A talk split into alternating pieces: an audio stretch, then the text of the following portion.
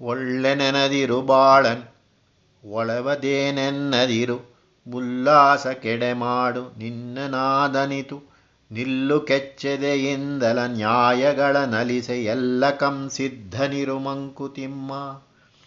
ಆದ್ದರಿಂದ ಈ ಪ್ರಪಂಚದ ಬಾಳು ಬೇಡ ಎಂದು ಹೇಳಬೇಡ.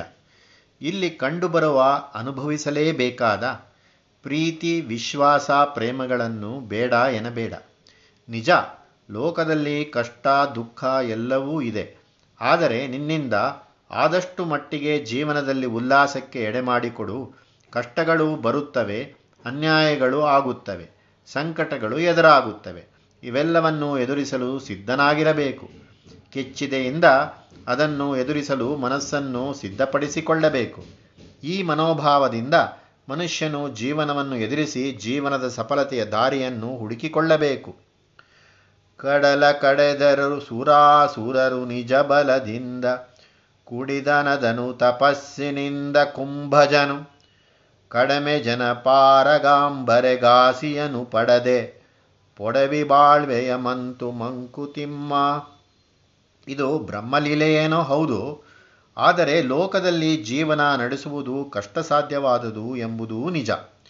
ಅಮೃತವನ್ನು ಪಡೆಯುವುದಕ್ಕಾಗಿ ದೇವತೆಗಳು, ರಾಕ್ಷಸರು ಮಂದರ ಪರ್ವತವನ್ನೇ ಕಡೆಗೋಲಾಗಿಟ್ಟುಕೊಂಡು ವಾಸುಕಿಯನ್ನೇ ಹಗ್ಗವಾಗಿ ಬಳಸಿ ತಮ್ಮ ಭುಜಬಲದಿಂದ ಸಮುದ್ರವನ್ನು ಕಡೆದು ಅಮೃತವನ್ನು ಹೊರತಂದರು.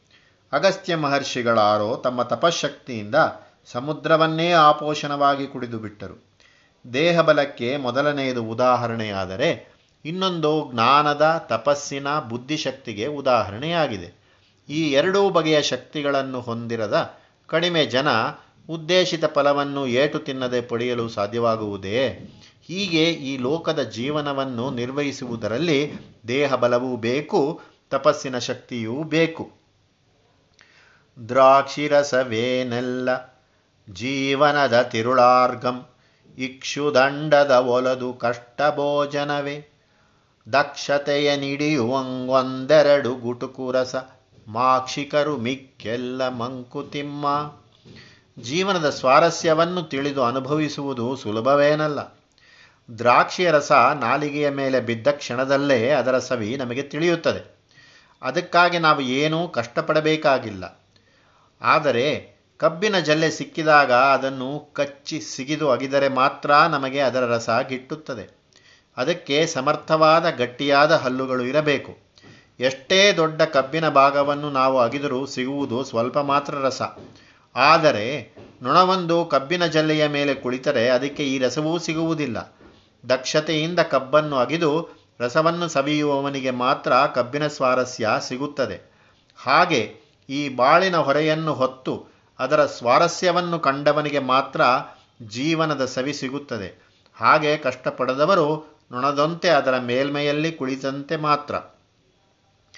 ಆಟವೋ ಮಾಟವೋ ಕಾಟವೋ ಲೋಕವಿದು ಊಟ ಉಪಚಾರಗಳ ಬೇಡವೆನ್ನದಿರು. ಪಾಠವವು ಮೈಗಿರಲಿ, ನೋಟ ತತ್ವದೊಳಿರಲಿ ಪಾಟಿಸು ಸಮನ್ವಯವ ಮಂಕುತಿಮ್ಮ ದೇಹಶ್ರಮದಿಂದ ಇಂದ್ರಿಯಗಳಿಗೆ ಸಂತೋಷ ತಂದುಕೊಳ್ಳುವುದು ಸರಿಯೇ. ಇದನ್ನು ಆಟವೆಂದು ತಿಳಿದೋ ಅಥವಾ ಕರ್ತವ್ಯವೆಂದು ತಿಳಿದೋ ಇದೊಂದು ಅನಿವಾರ್ಯವೆಂದು ತಿಳಿದೋ ಲೋಕದ ಕೆಲಸಗಳನ್ನು ಮಾಡಲೇಬೇಕು. ಇಲ್ಲಿ ಸಿಗುವ ಸಂತೋಷಗಳನ್ನು ಪಡಲೂ ಬೇಕು ಹೀಗೆ ಒಂದು ಆರೋಗ್ಯವಾದ ದೇಹವನ್ನು ಪೋಷಿಸಿಕೊಂಡು ಲೋಕದ ಸಂತೋಷಗಳನ್ನು ಪಡಬೇಕಾದದ್ದು ಕರ್ತವ್ಯ. ಆದರೆ ಇದರ ಜೊತೆಗೆ ಮನಸ್ಸಿನ ಬುದ್ಧಿಯ ಪೋಷಣೆಯೂ ಆಗಬೇಕು. ಆ ಪೋಷಣೆ ಆಗುವುದು ತತ್ವದ ಅರಿವಿನಿಂದ.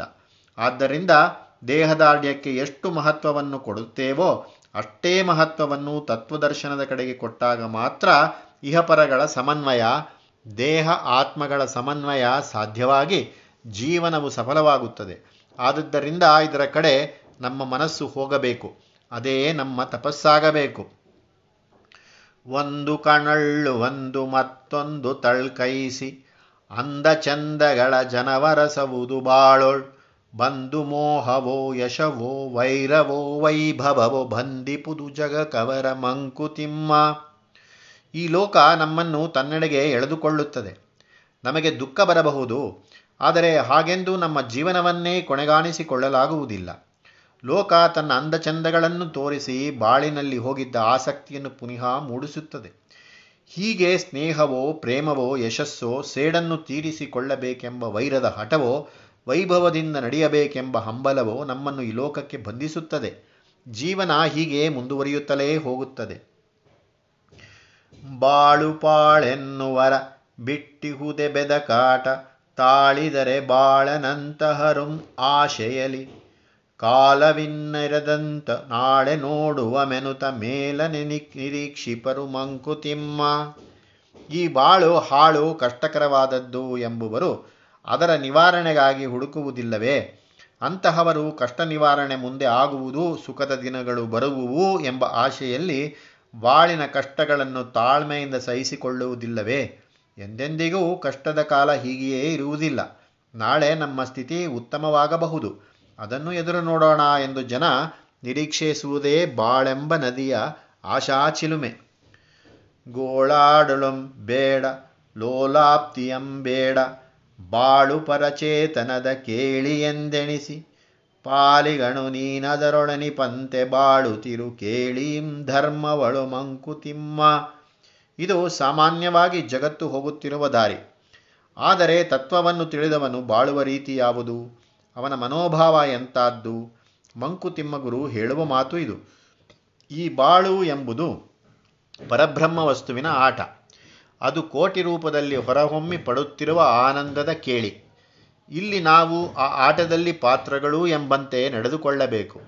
ಆದದ್ದರಿಂದ ಇಲ್ಲಿ ಆಗುತ್ತಿರುವ ವಿಚಾರಗಳನ್ನು ಕುರಿತು ಅದು ನನಗೆ ಮಾತ್ರವೇ ಆಯಿತು ಎಂಬಂತೆ ಗೋಳಾಡಲೂ ಕೂಡದು, ಅಥವಾ ಆ ಸುಖ ನನಗೇ ಆಗಿದೆ, ಅದು ಇನ್ನು ಬೇಕು ಎಂದು ಮೈಮರೆಯುವುದೂ ಕೂಡದು.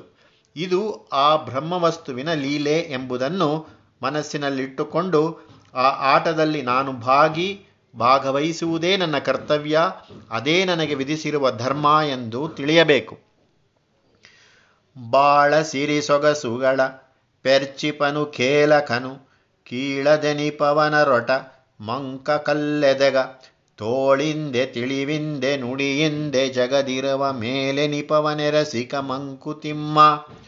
ಒಂದೊಂದು ಆಟಕ್ಕೂ ಕೆಲ ಕೆಲವು ನಿಯಮಗಳಿರುತ್ತವೆ. ಆ ನಿಯಮಗಳನ್ನು ಪಾಲಿಸಿಕೊಂಡು ಆಟವಾಡಿದರೆ ಆ ಆಟದ ಸಂತೋಷ ಆಟಗಾರನಿಗೆ ಸಿಗುತ್ತದೆ. ಬ್ರಹ್ಮ ವಸ್ತುವಿನ ಆಟವೇ ಈ ಜಗತ್ತು. ಜಗತ್ತಿನಲ್ಲಿ ಐಶ್ವರ್ಯವಿದೆ ಅಂದರೆ ಮನುಷ್ಯನು ಜೀವನವನ್ನು ನಡೆಸಲು ಬೇಕಾದ ಐಶ್ವರ್ಯವಿದೆ.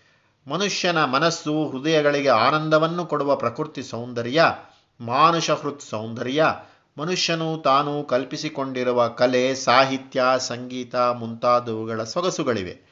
ಗಂಡು ಹೆಣ್ಣುಗಳ ದೇಹ ಸೌಂದರ್ಯವಿದೆ. ಇದೆಲ್ಲವೂ ಭಗವತ್ ಸೃಷ್ಟಿಯಲ್ಲಿರುವ ಸಂಪತ್ತು. ಬಾಳಿನಲ್ಲಿ ಸರಿಯಾಗಿ ಆಟವಾಡುವವನು ಈ ಸಂಪತ್ತುಗಳನ್ನು ಉಪಯೋಗಿಸಿಕೊಂಡು ಬಾಳಿನ ಸಿರಿ ಸೊಗಸುಗಳನ್ನು ಹೆಚ್ಚಿಸಿಕೊಳ್ಳುತ್ತಾನೆ. ತನ್ನ ತೋಳಬಲದಿಂದ ತನ್ನ ಅರಿವಿನಿಂದ, ತನ್ನ ಮಾತುಕತೆಗಳಿಂದ ಜಗದ ಬಾಳನ್ನು ಉತ್ತಮಪಡಿಸಿಕೊಳ್ಳುತ್ತಾನೆ.